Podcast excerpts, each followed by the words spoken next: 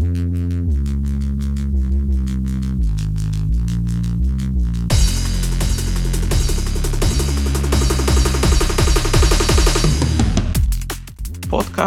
Tenis Club București. Bun găsit tuturor la un nou episod din podcastul Tenis Club București. Eu sunt George Marghescu și l-am alături, ca de obicei, pe colegul meu, Ovidiu Popescu. Salut, Ovidiu! Salut, George, și ca de obicei, bun regăsit tuturor! În acest episod deschidem o discuție foarte importantă pentru jucătorii de tenis și anume alegerea și adaptarea echipamentului de tenis pentru nevoile fiecăruia. Avem alături pe Florin Găitănaru. Salut, Florin! Salut, George! Salut, Ovidiu! Florin este un jucător de tenis activ, este părinte a doi copii care de asemenea iubesc și practică tenisul și cel mai important pentru discuția de astăzi este un pasionat consultant în alegerea și personalizarea rachetelor de tenis și în mod special a racordajului pe care îl folosim. Florin, ca să nu începem din copilărie cum te-ai îndrăgostit pentru prima oară de tenis, spune-ne de unde a venit pasiunea pentru studierea echipamentului și optimizarea acestuia. Mai George, ce să spun, uh, pasiunea asta a venit dintr-o necesitate. Uh, acum, cred că mai bine de 12 ani am reluat tenisul după o perioadă de pauză, bineînțeles, cu facultate, copii, familie și așa mai departe. Și am reluat tenisul, mi-am luat uh, racheta lui Federer de atunci, din vremea respectivă, uh, Wilson acela de 90, cu cap de 90, și m-am dus la primul centru sau un centru foarte cunoscut din București și am rugat să-mi facă racheta ca pentru Federer, da? în ideea în care eu nu mai jucasem de foarte mulți ani. Și m-a întrebat, bineînțeles, în ce buget și am spus bugetul maxim, da? că așa suntem noi amatorii, și mi-a pus un racordaj, nu o să, dau, o să evit să dau numele racordajului pentru că nu are importanță acum, uh, cu tensiunea maximă de pe rachetă, da? ceea ce uh, este înscris pe rachetă, nu știu dacă ați observat, există o limită între și între, da? niște valori. Cert este că după două săptămâni de jucat tenis, uh, am ajuns să sufăr de cotul tenismenului, epicondilită, Uh, și bineînțeles că în acel moment a trebuit să fac chiar pauză și am început să studiez din ce motiv mă doare pe mine cotul. Da? Cum începem toți amatorii, știi? Noi în general ne uităm pe, pe Google, mergem pe Google și căutăm tot felul de informații, că suntem siguri că le găsim acolo. Și din acel moment, uh, mă rog, după ce am studiat câteva luni bune și în acele luni bune a trebuit să fac acea pauză, da? să mă refac. Uh, am aflat foarte multe informații despre racordaje, uh, despre cum se racordează, despre mașinile de racordat, uh, despre caracteristicile și rachetelor și racordajelor. Asta a fost practic începutul. Hai să rămânem un pic în zona amatorilor, pentru că ai deschis această discuție. Cât de importantă este racheta pentru un amator? Păi, uh, este important. E parte din echipament. Fără rachetă nu poți juca tenis, în principiu, sau din ce știu eu. Um, este importantă racheta. Uh, este important să găsești um, racheta potrivită. În general, marea majoritate, sau cel puțin de câțiva ani încoace, ce am observat eu între jucătorii amatori, cel puțin, printre jucătorii amatori, există o, o mare dorință de a evolua. Știi? Uh, ceea ce mie mi se pare super ok. Adică am trecut de, și mulți dintre noi am trecut de momentul acela, am dus să fac mișcare, da? Ehm, o oră, mă duc să bat mingea și vreau să învăț mai mult. Și George știe că în cadrul proiectului, unui alt proiect de tenis de amatori, avem foarte mulți uh, prieteni care au evoluat fantastic de la momentul 1, să zicem. Cert este că pe lângă pasiune, pe lângă talent și muncă, ai nevoie și de ceva care să te ajute și acela va fi racheta. Cel puțin pentru început, da, îți trebuie o rachetă bună. În regulă, te-am întrebat pentru că din observațiile mele și o să discutăm, sper, în uh, episodul de astăzi, Uh, cel puțin amatorii prețuiesc foarte mult racheta și mai puțin uh, racordajul sau tensiunea. Și foarte mulți amatori, așa cum spui și tu, au această uh, tendință de a-și măutăți jocul, merg în zona în care își aleg cea mai bună rachetă, da? așa cum ai făcut și tu, da? și cumva nu au toate informațiile sau nu pun preț pe tot ce înseamnă alegerea acordajului și alegerea tensiunii. Și acesta este motivul pentru care te-am întrebat vis-a-vis de rachetă la amatori. Da, este clar că uh, fenomenul cel puțin tenisistic în România s-a dezvoltat destul de mult în ultimii 5-6 ani, cel puțin asta văd eu. Și vorbim neapărat de tenisul de performanță, ci vorbim de tenisul amator. Da, sunt uh, foarte multe competiții de amatori în, în momentul ăsta în toată țara. Uh, e un fenomen care, mă rog, nu poate decât să facă, să facă bine oricui. Uh, este foarte adevărat că amatorii sunt, din păcate, și cei mai puțin informați atunci când încep sportul respectiv.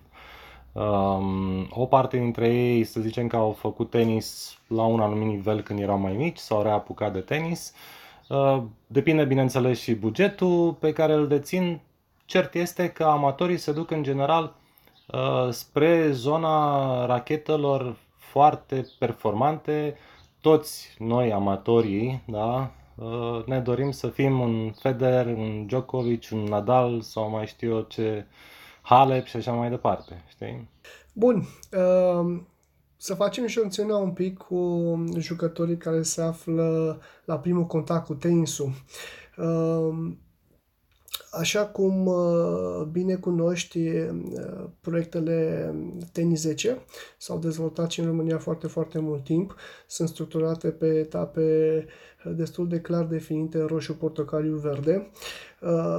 În mod normal, uh, pentru contactul cu tenisul, nu ar trebui să fie nevoie de o rachetă proprie pentru un copil și aceasta ar trebui să fie, să spunem, uh, uh, oferită da, de către clubul care organizează aceste cursuri da, pentru copii. Când consider că este cazul ca un copil să achiziționeze propria rachetă sau să aibă propria rachetă? Este, este greu de spus. Um eu nu prea cunosc foarte multe baze sau, um, să zicem, cluburi de tenis care oferă echipament sportiv, uh, um, să zicem, sub formă de, nu știu, închiriere sau cu de genul ăsta. Cert este că în alegerea sau în a decide dacă trebuie sau nu trebuie să iei, să cumpere, să achiziționezi o rachetă, uh, este important să ții cont de mai multe, de mai multe elemente și nu are relevanță dacă este vorba de un copil da? care activează în tenis 10, un amator, um, un alt copil care pur și simplu face tenis de plăcere undeva pe un teren de orice. Da? Important este să aibă un echipament potrivit, să zicem, structurii sale din momentul respectiv. Da? Când vorbesc de structură, vorbesc de înălțime, vorbesc de greutate, vorbesc de uh, vârstă, nu știu dacă ați observat, există deja de foarte mulți ani pe piață, nu numai în România, ci în piața internațională, există rachetele structurate pe mai multe dimensiuni. Da? Pornind de la racheta de, să zicem, 21, 21 de inci lungime, ajungând undeva la 27, poate și 28 de inci, acelea cu plus. Cert este că racheta trebuie să fie potrivită înălțimii, vârstei, greutății, uh, capacității jucătorului de a ține acel obiect da, în mână. Care ar fi caracteristicile rachetei la care trebuie să ne uităm în momentul în care te gândești să achiziționezi pentru copilul tău o rachetă? Ce, ce cauți? Eu, în general, recomand pentru că zona aceasta de rachete recunosc că sunt mult mai, uh, mai axat pe zona racordajelor și a tensiunilor de racordare. Deci nu aș putea să intru foarte mult în zona de, de rachete, dar ce recomand eu sau ce cred eu că este uh, cea mai bună soluție este să-ți alegi un brand, un model care crezi că te reprezintă. Da? În general, noi suntem, uh, oameni în general, suntem atrași de un, de un logo, de un brand, de un model pentru care poți să mergi pe varianta aceasta în care, să zicem, aleg brandul. Da? Ideal ar fi să apelezi la ajutorul unui specialist, de ce nu poate și un antrenor, care eventual să-ți analizeze stilul de joc și, mă rog, dacă se poate să testezi și asta e recomandarea pe care eu o fac întotdeauna, încearcă să testezi cât mai multe rachete ce corespund stilului tău. Da? Din fericire există și în România câteva magazine care oferă, uh, care pot închiria în varianta rachete demo. Uh, din păcate oferta este destul de mică, dar totuși este un început. Și bineînțeles trebuie să ții cont și de bugetul pe care, uh, de care dispui la momentul respectiv. Da? Este foarte important. Apoi, dacă nu poți să apelezi, să zicem, la un specialist sau cei de la magazine de specialitate nu, nu te pot ajuta foarte mult, trebuie să ții cont de o serie de uh, caracteristici, eventual, și să-ți răspunzi la aceste întrebări înainte de a achiziționa.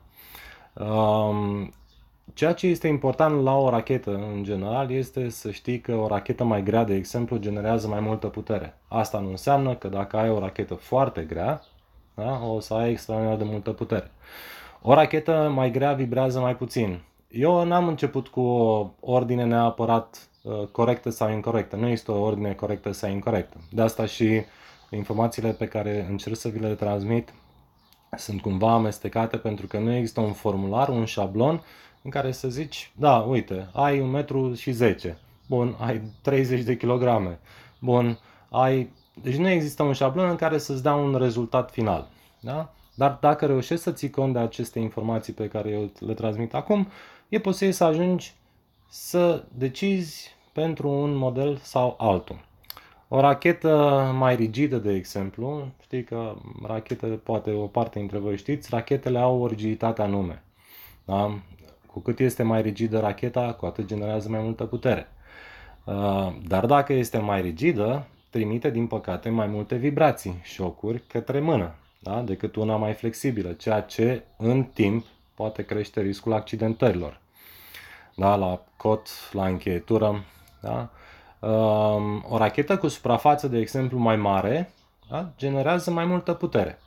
Acestea sunt definiții, nu sunt scrise de mine, bineînțeles. Eu le-am învățat din tot ce am studiat până acum.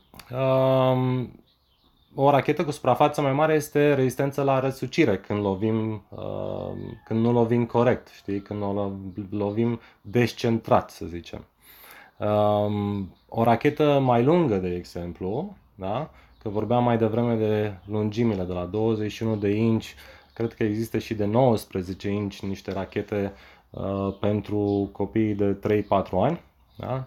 Uh, dar o rachetă mai, uh, cu, cu, să zicem, mai lungă generează mai multă viteză, pentru că există o anumită inerție a vârfului. Sunt multe elemente pe care le poți lua în considerare. Uh, acum nu știu dacă este neapărat o teorie general valabilă, dar cred că sunt câteva elemente de care poți să ții cont pentru a-ți alege racheta care ți se potrivește.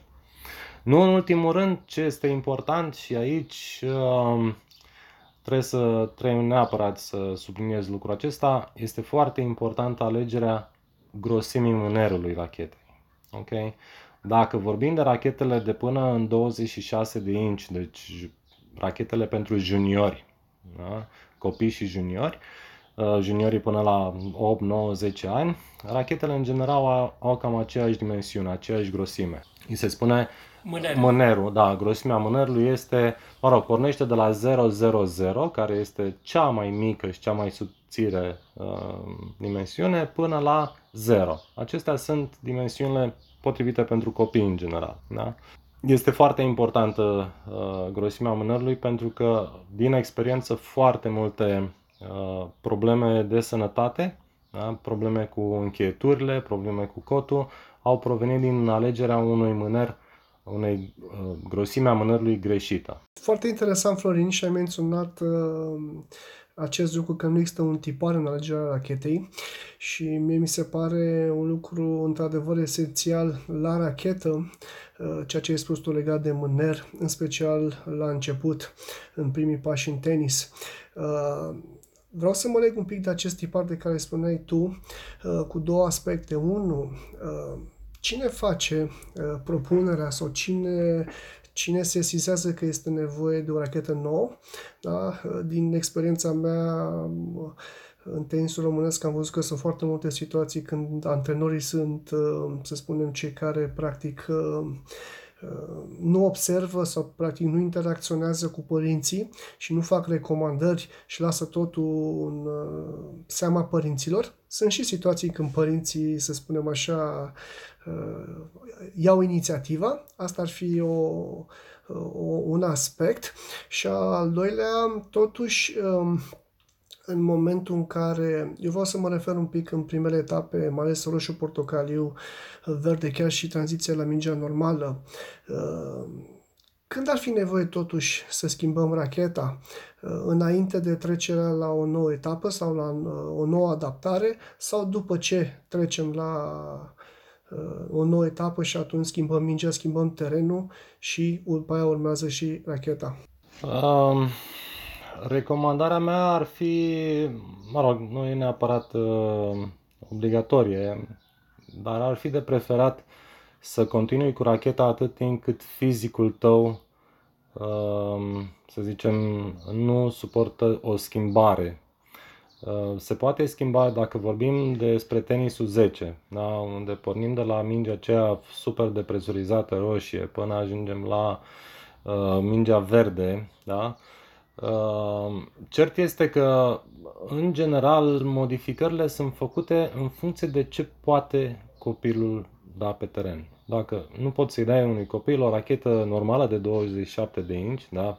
racheta generală are 27 de inch lungime, nu poți să-i dai o rachetă, indiferent de cât de ușoară este, pentru că îi va fi foarte greu să o manevreze. Am văzut, din păcate, foarte mulți copii care aveau un metru înălțime. Gândiți-vă că o rachetă de uh, 27 de inci înseamnă 68,58 cm. Uh, practic, copilul acela o să stea cu racheta mai mult pe jos, da? o să lovească de, de zgură, mă rog, de, de terenul de tenis nu există o, o, o regulă generală. Dacă vezi că ai un copil foarte dezvoltat din punct de vedere fizic, cu o înălțime peste medie, să zicem, este clar că poți să începi ușor, ușor să treci la uh, dimensiunile următoare. Ce nu recomand este trecerea bruscă de la uh, o dimensiune de, nu știu, 25 la 27. Da? Modificările sunt, sau mă rog, diferențele sunt foarte mari. Este foarte adevărat că, mă rog, cel puțin la nivel de copii, ei cresc foarte repede, unii dintre ei, se înalță foarte repede și într-o jumătate de an există posibilitatea ca racheta de 26 să nu mai fie bună și atunci, sau, mă rog, racheta de 25, poți să treci la 27, dar acestea sunt deja, zicem așa, cazuri mai speciale. Recomandarea mea este să se facă treptat. Okay. Așa cum uh, s-a recomandat mingea portocalie, galbenă, uh, pardon, uh, portocalie verde, roșie, portocalie verde, cred că ar trebui și racheta să urmeze cumva același tipar.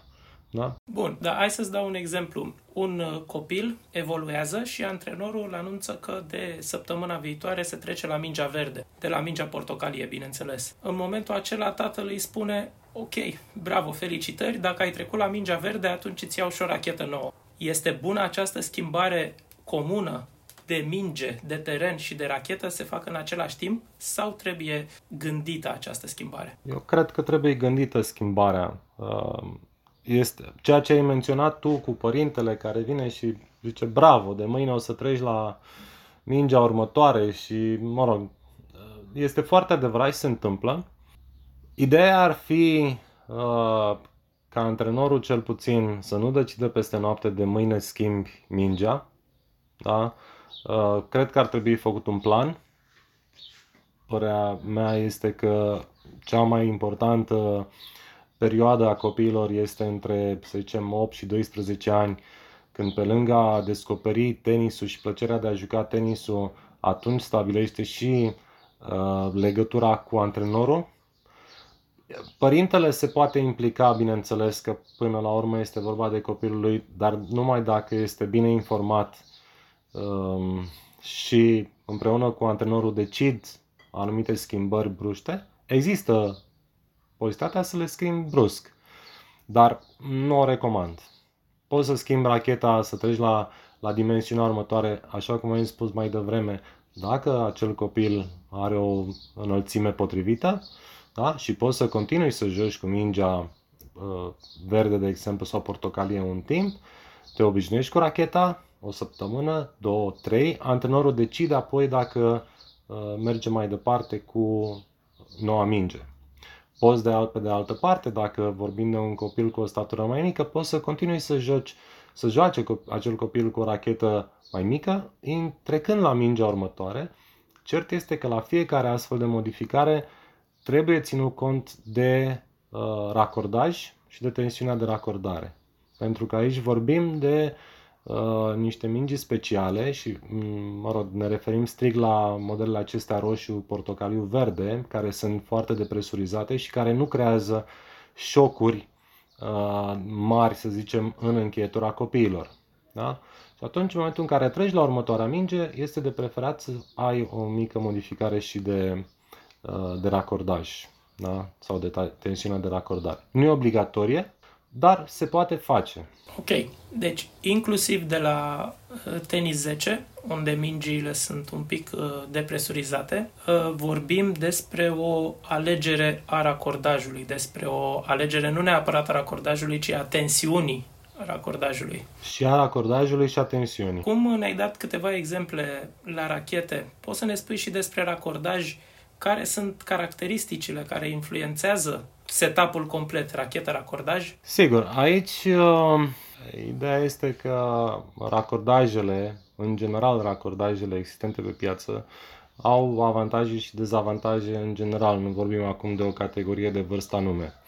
Uh, cert este că uh, principalele tipuri de racordaje sunt structurate în funcție de atributele fizice ale acestora materialele folosite în procesul de fabricare, fabricație, structură, dimensiunea, suprafață, culoare, da? un alt atribut fizic, precum și caracteristicile principale prezentate de fiecare producător în parte și aici intervin durabilitate, putere, control, sensibilitate, confort, spin, da?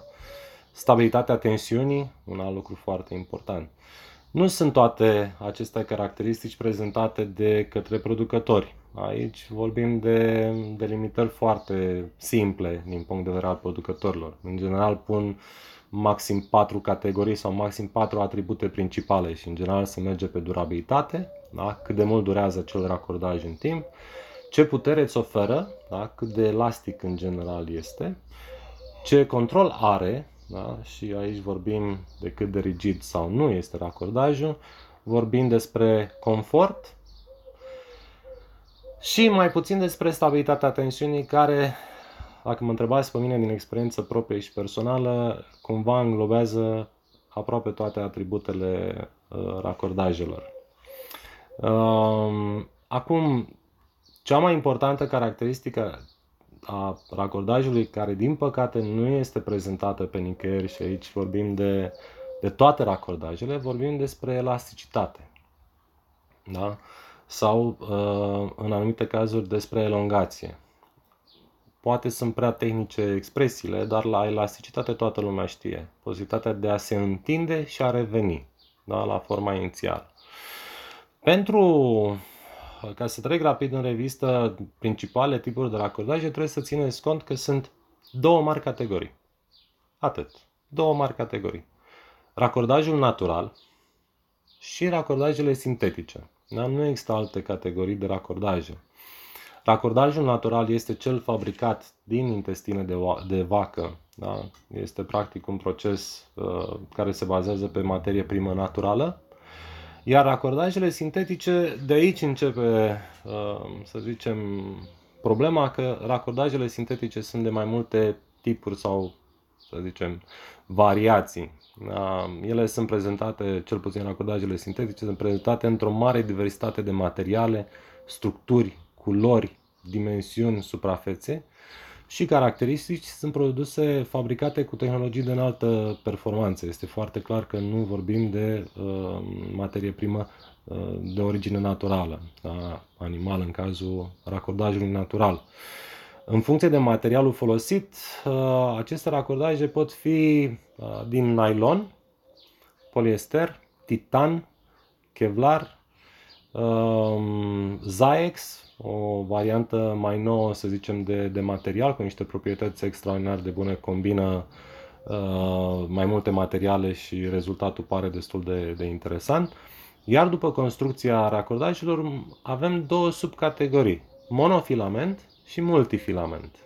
Da? Este clar, monofilament, un singur, o singură structură, un singur fir, un singur cor, zicem, iar cele multifilament pot fi de diverse uh, variante, de la multe fire împletite, răsucite sau care sunt aplicate pe un monofilament. Sunt foarte multe variante. Uh, iar după suprafață, în general, sunt texturate, da? acordajele care au fie sunt răsucite, striate, au forme hexagonale, pentagonale, Uh, și așa mai departe, sau cele rotunde, cele clasice, să zicem. Uh, cele mai des utilizate racordaje și aici vorbim uh, practic de, de marea majoritate a jucătorilor amatori și, și de performanță, sunt cele fabricate din poliester. Da? Sau dintr-o combinație cu carbon sau fibre metalice și sunt generic denumite copoli. Probabil că ați auzit mai mult sau mai puțin despre aceste denumiri, din ce este făcut. E un copoli, e un sintetic, da? un racordat sintetic. Uh, racordajele acestea au proprietăți uh, cu avantaje și dezavantaje. Și dacă ne referim înapoi la ceea ce ați menționat voi cu copiii, cu rachetele, cu schimbarea racordajului, uh, Uh, recomandarea mea este, uh, mă rog, ar fi bine dacă am putea să o, să o dăm ca pe o lege, da? copiii până la mingea verde aproape de cea galbenă, ideal ar fi să joace numai cu racordaje uh, sintetice multifilament. Da? Care, uh, din fericire, cel puțin marea lor majoritate, oferă o elasticitate crescută. Am menționat mai devreme că această elasticitate nu este menționată de producător din diverse motive. Dar uh, cert este că noi dorim să ne protejăm copiii da?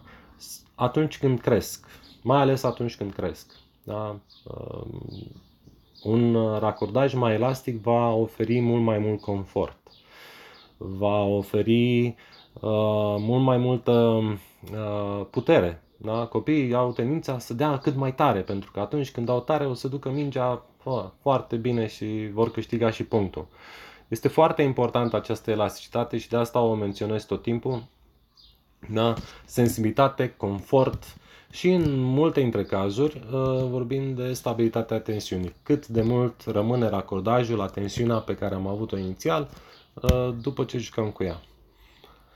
Cam asta ar fi în mare Uh, despre acordaj și bineînțeles că uh, dacă ar fi să, să uh, continuăm, cred că nu ne-ar ajunge trei podcasturi. Ok, mulțumim. Foarte, foarte interesante informațiile. Uh, am vorbit acum în special de, de segmentul de inițiere și cum achiziționează prima rachetă, ajung să-și ia acordaj. Totuși am ajuns la mingea galbenă. Uh, avem racheta de dimensiune standard de 27 de inci. Uh, asta e tot? Am ajuns la setup optim și de aici continuăm? Sau în permanență pe, pe măsură ce, ce jocul se dezvoltă și echipamentul trebuie adaptat? Este foarte clar că pe măsură ce, ce jucătorul avansează și dacă ne referim strict aici la, la segmentul de competiție, um, diferențele de la lună la lună sau din două în două luni sunt destul de mari, copiii avansează în joc.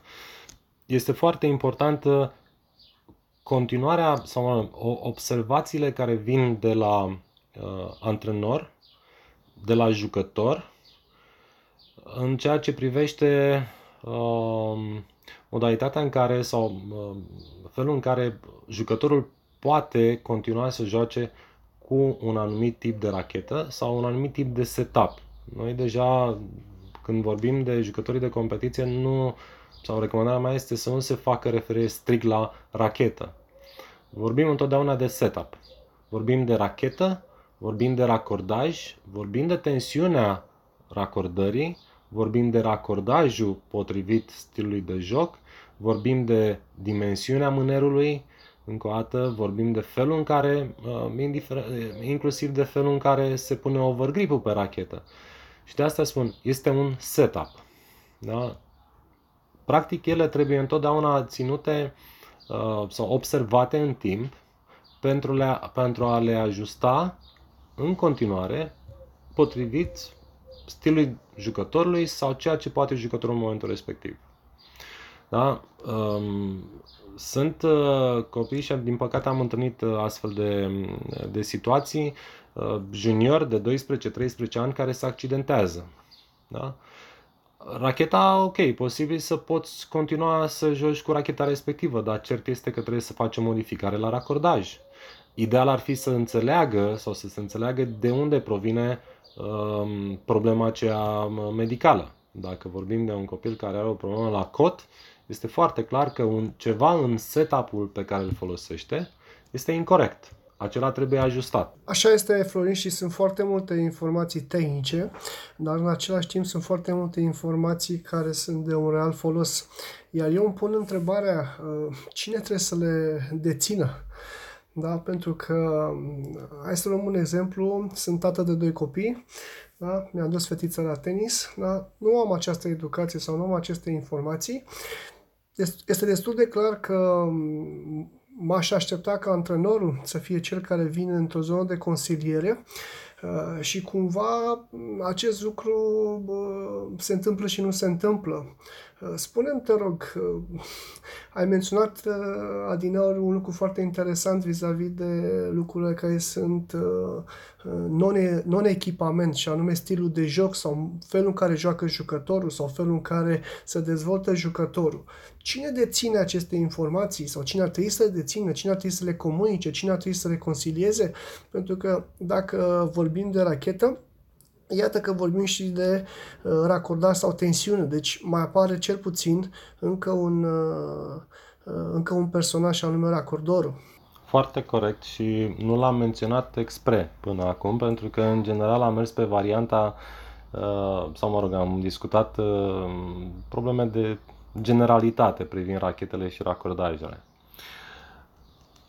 Sugestia mea și uh, recomandarea mea către toate clubul, cluburi, cluburile, scuze, cluburile ar fi să-și găsească un racordator care să dețină, să zicem, specializarea necesară pentru a ajuta clubul, jucătorii, în a găsi setup-ul corect pentru fiecare jucător în parte. Ehm, știu că, în, cel puțin la noi, în marea majoritate a cazurilor, se practică jucătorul, antrenorul știe tot. Da? În cazuri mai puține, tatăl știe tot sau mama știe tot. Da? Nu există și niciun racordator nu o să uh, dețină chiar toate, toate răspunsurile, dar uh, există un, un termen în engleză, nu știu cum să-l uh, definesc, se numește în business, se numește segregation of duties. Practic fiecare are o anumită specializare, da? Poate deține informații despre cealaltă specializare, dar nu poate emite, uh, să zicem, opinii uh, foarte pertinente despre alt domeniu.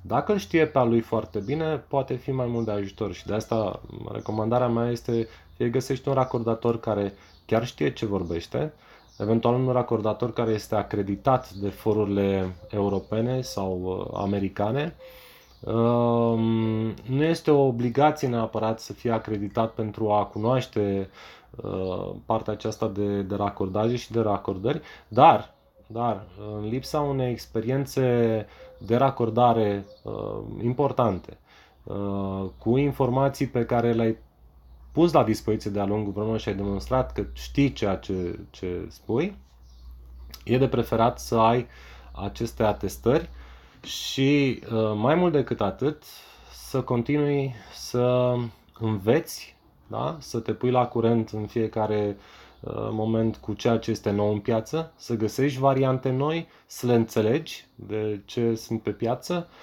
și apoi da, să aplici sau să încerci să aplici uh, cât mai bine în anumite situații. Așa cum am spus mai devreme despre rachetă că nu există un șablon în alegerea rachetei, așa nu există niciun șablon în alegerea racordării sau setup în general, nu există un șablon. Aici ține foarte mult uh, de, de colaborarea între, dintre antrenor și racordator. Uh, informațiile date de, de antrenor, racordatorul trebuie să le înțeleagă, să le transforme în informații coerente despre ceea ce se va întâmpla cu setup-ul acelui, uh, acelui jucător. Perfect, Florin. Um, ai, am intrat în, în anumite observații foarte tehnice și mă bucur că am făcut asta. Uh, însă um, aș vrea în momentul acesta, cu permisiunea și cu acordul tău, să continuăm detalierea acestor uh, lucruri tehnice în următoarele episoade. Sper să te mai avem alături de noi, să, să putem să intrăm mai amănunțit. Cu mare uh, drag. Aș vrea totuși acum să, să aj- ajungem la niște sfaturi concrete care le poți da jucătorilor. De exemplu, cât timp folosim un racordaj? Știi că uh, există și anecdote despre, despre partea aceasta cu cât, uh, cât va trebui să da? De ce trebuie să schimb racordajul rachetei? Pentru că, în definitiv, dacă nu s-a rupt, de ce trebuie să schimb acum? Ai, uh, exact. Mai bine fac altceva cu banii și amatorii în general zic, am bine ies la bere cu băieții, știi? Sau găsesc eu ceva să fac cu banii respectivi. Uh, ideea este în felul următor. Racordajul se schimbă, se schimbă uh, de câte ori este necesar, de câte ori sau în, din momentul în care nu-ți mai oferă caracteristicile de joc cu care tu te-ai obișnuit și pe care le-ai apreciat. Da? Este simplu. Există um, tot felul de reguli, că dacă joci o dată pe săptămână poți să-l schimbi uh, o dată la an uh, sau la 2 ani poate. Cert este că un racordaj uh, pus acum un an de zile, chiar dacă n-ai jucat deloc cu el, este improbabil, mai ales dacă vorbim despre racordajele monofilament, acelea sintetice, este foarte probabil să mai aibă vreo caracteristică de joc. Da? Sau să-ți ofere ceea ce îți dorești de la o rachetă uh, de tenis. În mod concret, putem uh, identifica tensiunea potrivită dacă s-a menținut sau dacă este nevoie să-l schimbăm racordajul? Există, din fericire, există uh, în piață anumite dispozitive uh, care te pot ghida, să zicem. Uh, și cumva evit să dau un răspuns direct și spun și de ce. De la momentul în care racheta primește un racordaj nou, cu o tensiune pe care tu i-ai dat-o racordatorului sau pe care racordatorul ți-a oferit-o la momentul racordării, tu te duci pe teren și zici, ok, mi se pare un picuț cam tare. Da? Și, în general, uh, percepția este cumva uh, în comparație cu ceea ce ai avut înainte, înainte să se rupă racordajul, știi? Uh, există un timp al racordajului de a se, în ghilimele, de a se așeza pe rachetă. Da? Sau de a-ți oferi acea playabilitate sau um, posibilitatea de, de a oferi toate caracteristicile racordajului în, în același timp. Putere, spin, um, control și așa mai departe. Deci, practic, ai, să zicem, cam o jumătate de oră de joc în care poate nu te simți foarte bine cu racheta. Urmează apoi probabil o oră, două de joc foarte bun, cu care te simți extraordinar de bine cu, cu racordajul și a doua zi când te duci să mai evazi mingea, dintr-o dată nu mai este același lucru. Um, aici este foarte greu de spus dacă nu cumva s-au schimbat alte elemente. Poate în a doua zi uh, te-ai dus pe terenul de tenis după ce a plouat. Da? Uh, umiditatea terenului, umiditate care se transferă pe mingile de tenis, care devin mai grele, da? vor avea un alt fel de răspuns în racordajul tău. Este greu de spus că dacă pui aparatul acela să-ți măsoare tensiunea, să spui da, extraordinar, Uh, aici m-am simțit uh, bine, uite, aici deja nu mai simt bine. E foarte posibil să ai același racordaj, din fericire dacă un racordaj bun, să ai cam aceeași tensiune de la o zi la cealaltă, dar totuși jocul tău să nu-ți ofere același uh, rezultat, să zicem. Este important, ideal ar fi, cel puțin pe segmentul de competiție, și vorbesc de la racordator de jucători de competiție, până la jucătorii de competiție să deții un astfel de aparat sau mai nou există aplicații um, pe Android sau pe iOS care pot oferi o, o variantă oarecum apropiată de ceea ce um, îți dă tensiune, uh, ce tensiune are racordajul, de exemplu, pe rachetă. Din păcate, marea lor majoritate nu îți dau tensiunea aceea de referință pe care tu ai dat-o racordatorului. Te duci și spui, vreau pe rachetă 23 cu 23, 23 de kg pe verticală, 23 de kg pe orizontal, main cross. Da? Um, aceste dispozitive sau o bună parte dintre ele transformă aceste tensiuni, practic, într-un ansamblu complet. Ce răspuns dă racordajul în totalitatea lui după racordare și eventual într-un singur punct, da? și acea uh, măsurătoare se numește tensiune dinamică. Marea lor majoritate a acestor aparate oferă această informație de tensiune dinamică. Cum te ajută pe tine ca jucător? Ideal ar fi că atunci când simți foarte bine o rachetă că te ajută și că este super ok pentru jocul tău, atunci să-i măsori tensiunea dinamică. Da? Să o urmărești în timp să vezi cu cât scade. Este foarte clar că racărdajul va, uh, își va pierde din proprietăți în timp, da? peste o zi, peste o oră, peste două. Da? Și ideal ar fi să înțelegi cu cât se modifică acele caracteristici sau această caracteristică tensiune dinamică. Și eventual atunci când te duci la racordator să-i spui, uite, eu m-am simțit foarte bine cu o tensiune dinamică de. Și aceea să fie referința pe care racordatorul să o folosească, să o transforme în acele tensiuni de referință, genul 23 cu 23, și să zică, uite, eu îți recomand ca mâine să facem în loc de 23 cu 23, să facem 22 cu 22 sau poate 21 cu 21, da? vorbim de kilograme încă o dată, kilograme, pentru a obține din prima da? tensiunea pe care tu ai resimțit-o cel mai bine pe rachetă. Super, Florin. Uh, mi-ai răspuns oarecum și la o întrebare destul de... sau la o situație Uh, destul de des întâlnite pentru jucătorii de competiție care participă la turnee care presupun logistică de deplasare. Da? Deci, practic, turneele care sunt în țară sau în străinătate.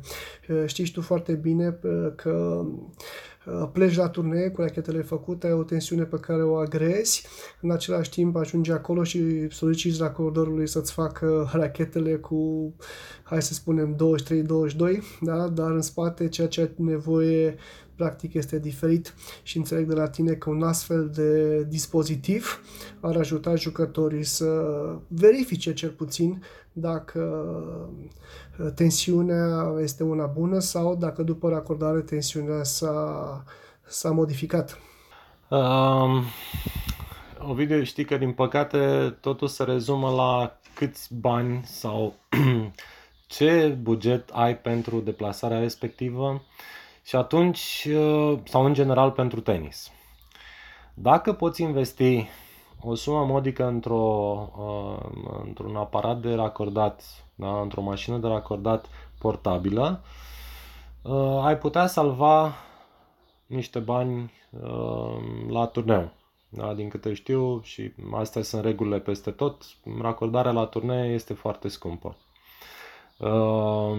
Dar pe de altă parte, ai putea să o faci dacă până la momentul în care te-ai apucat de racordat serios, ai înțeles ce face și uh, mașina de racordat și racordajul cu care joci. Adică sunt anumite elemente pe care ai putea să, să le pui în balanță. Cât mi-aș permite să uh, aloc pentru racordare sau dacă îmi permite eventual să mă plimb cu mașina de racordat chiar fie și una portabilă, da?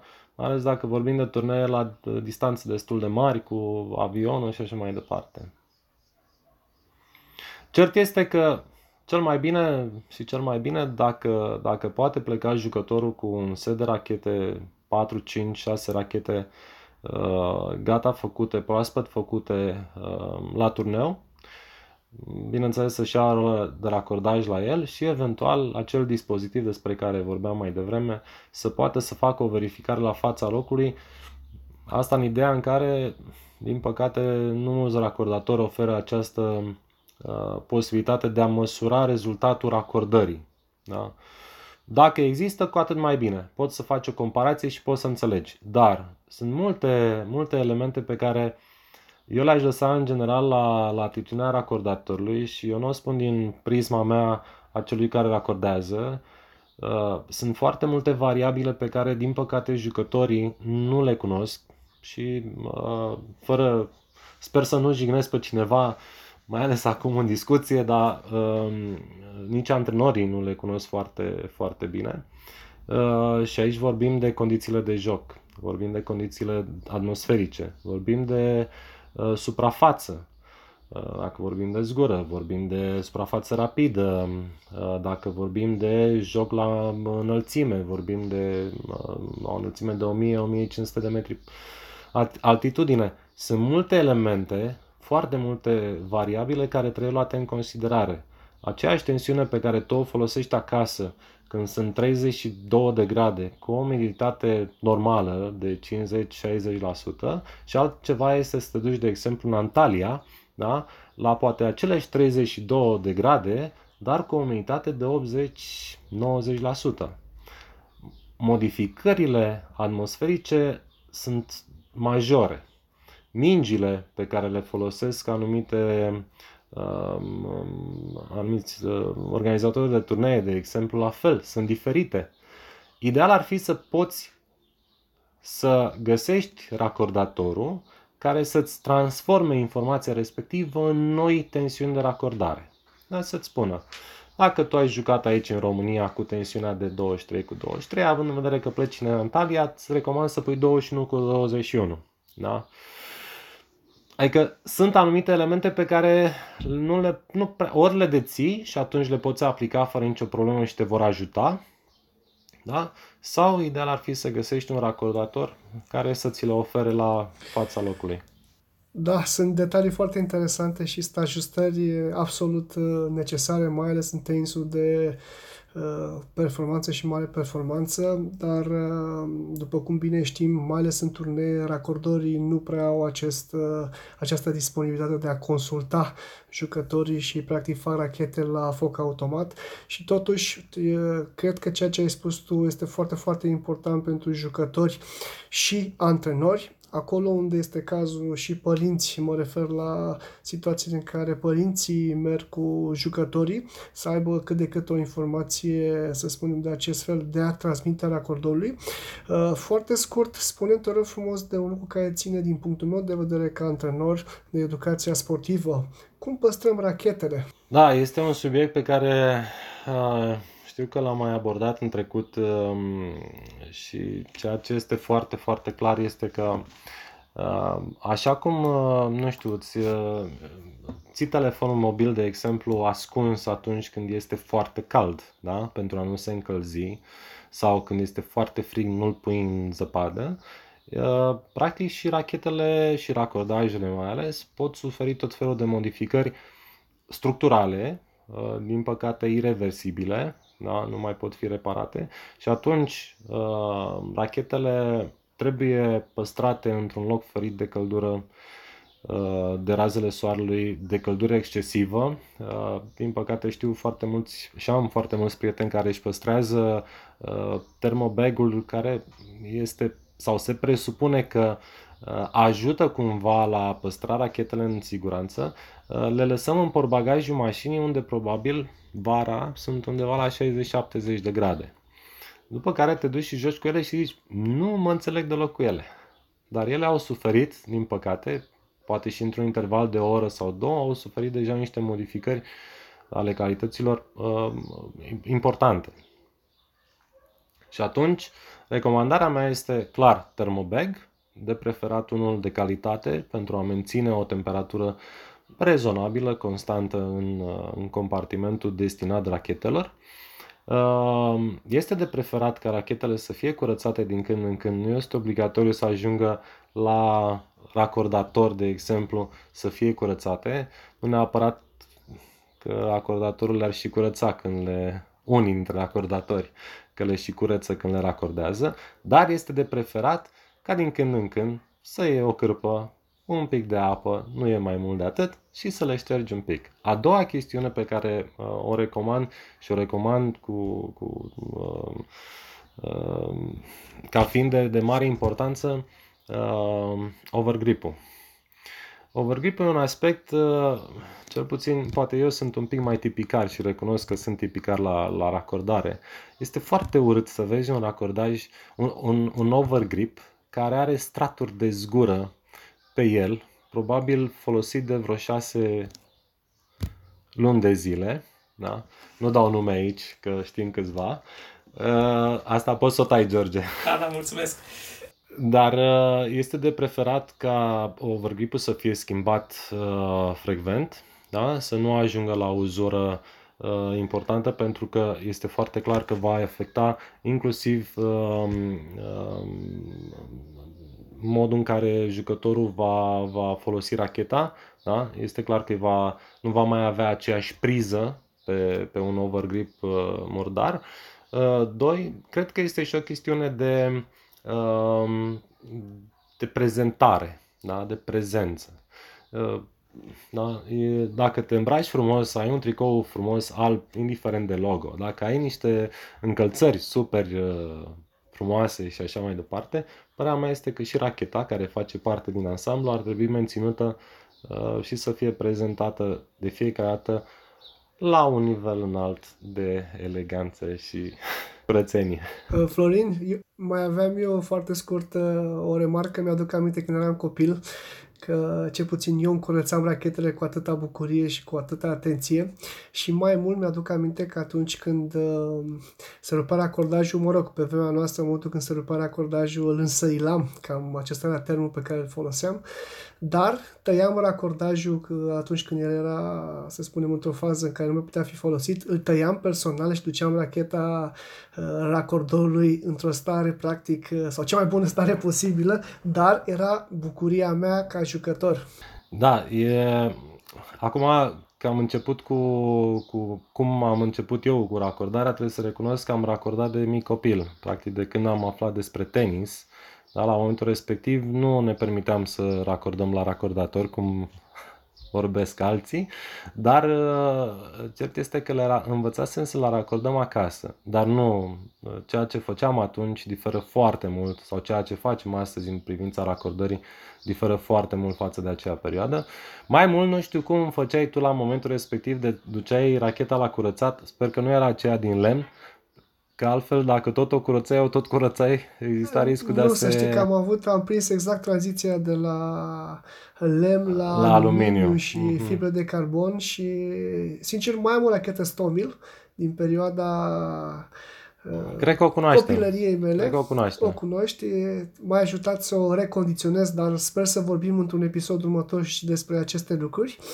Și, încă o dată, repet, pentru mine a fost și rămâne o parte din educație pe care ce puțin un jucător ar putea să o facă în permanență și anume să aibă grijă de rachete, nu numai să le țină sau să le uh, aibă într-un loc corespunzător. De acord cu tine și cred că ar mai fi un lucru important uh, de transmis și antrenorilor din punctul acesta de vedere, uh, pentru că antrenorul este primul care îl va vedea pe jucător ajungând la, la teren Uh, mai mult de atât, sunt foarte multe situații și recunosc că și copiii mei fac, au făcut și fac acest lucru să uh, tărască racheta pe, prin zgură, să dea cu racheta de, de teren sau de alte obiecte înconjurătoare și racheta să ajungă într-o situație de a fi schimbată după câteva luni de zile, deși ea n-a pățit mare lucru decât uh, mici probleme de design.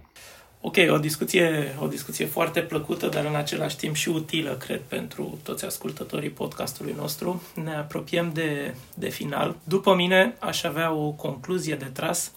Cred că este foarte important ca jucătorul de tenis să aibă o legătură foarte strânsă cu racordatorul. Uh, sunt foarte multe elemente de care trebuie ținut cont și fără un, o consiliere de specialitate, cu siguranță poți să iei decizii greșite. Te invit și pe tine, Florin, acum la final uh, de episod, deja știm că vor urma alte episoade, uh, un scurt mesaj către ascultătorii acestui podcast. Ce recomandări ai avea? Prima recomandare este să se bucure de tenis.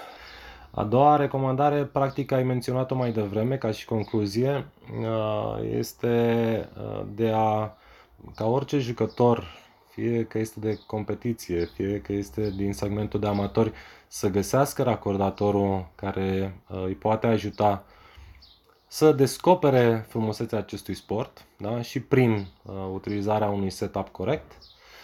Iar a treia chestiune este uh, către antrenori în general da? sau managerii de, de cluburi să găsească sau să uh, depună eforturile în a-și căuta și a-și găsi racordatori cu experiență sau care sunt dispuși să învețe da? și să ajute jucătorii din segmentele de competiție să avanseze. Da, pentru ascultătorii podcastului de astăzi, uh, vă aștept pe site-ul tennis.expert4.ro Veți găsi acolo inclusiv un formular de consultanță gratuită dacă veți avea nevoie de informații cu privire la racordaje, rachete, tensiuni de racordare, folosiți cu încredere. Cam asta ar fi din partea mea. În rest, vă urez mult succes cu podcasturile Tenis Club București. A rămas și va rămâne o plăcere să stăm de vorbă despre tot ceea ce înseamnă tenis și în special tot ce înseamnă această asistență, consiliere uh, despre echipamentul specific. Uh, mulțumim frumos, Florin, uh, pentru toată disponibilitatea, nu numai din acest moment, ci de-a lungul timpului. Uh, sper ca în continuare să rămânem aproape și să, de ce nu, să inițiem noi proiecte care să vină în sprijinul jucătorilor și, al, și tuturor iubitorilor de tenis. La fel cum ați spus și voi, eu aș adăuga un pic că în urma acestui episod este destul de important de a aduce împreună nu numai uh, jucătorul și racordorul, cât și antrenorul. Da? Este foarte important ca în luarea deciziilor și antrenorul să fie cel care are un punct de vedere și tot ce înseamnă propunere finală să meargă către părinte, până la urmă persoana care suportă, sprijină, uh, susține da, tot ce înseamnă activitate, iar în cazul amatorilor, hai să spunem că lucrurile se modifică un pic. Mulțumim încă o dată și pentru toți ascultătorii noștri. Uh, am avut plăcerea de a-l avea alături de noi pe Florin Găritănaru, un pătimit al sportului alb.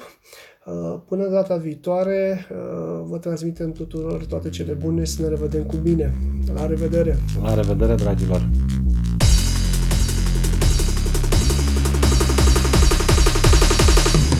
Tenis Club București, clubul tău preferat de tenis.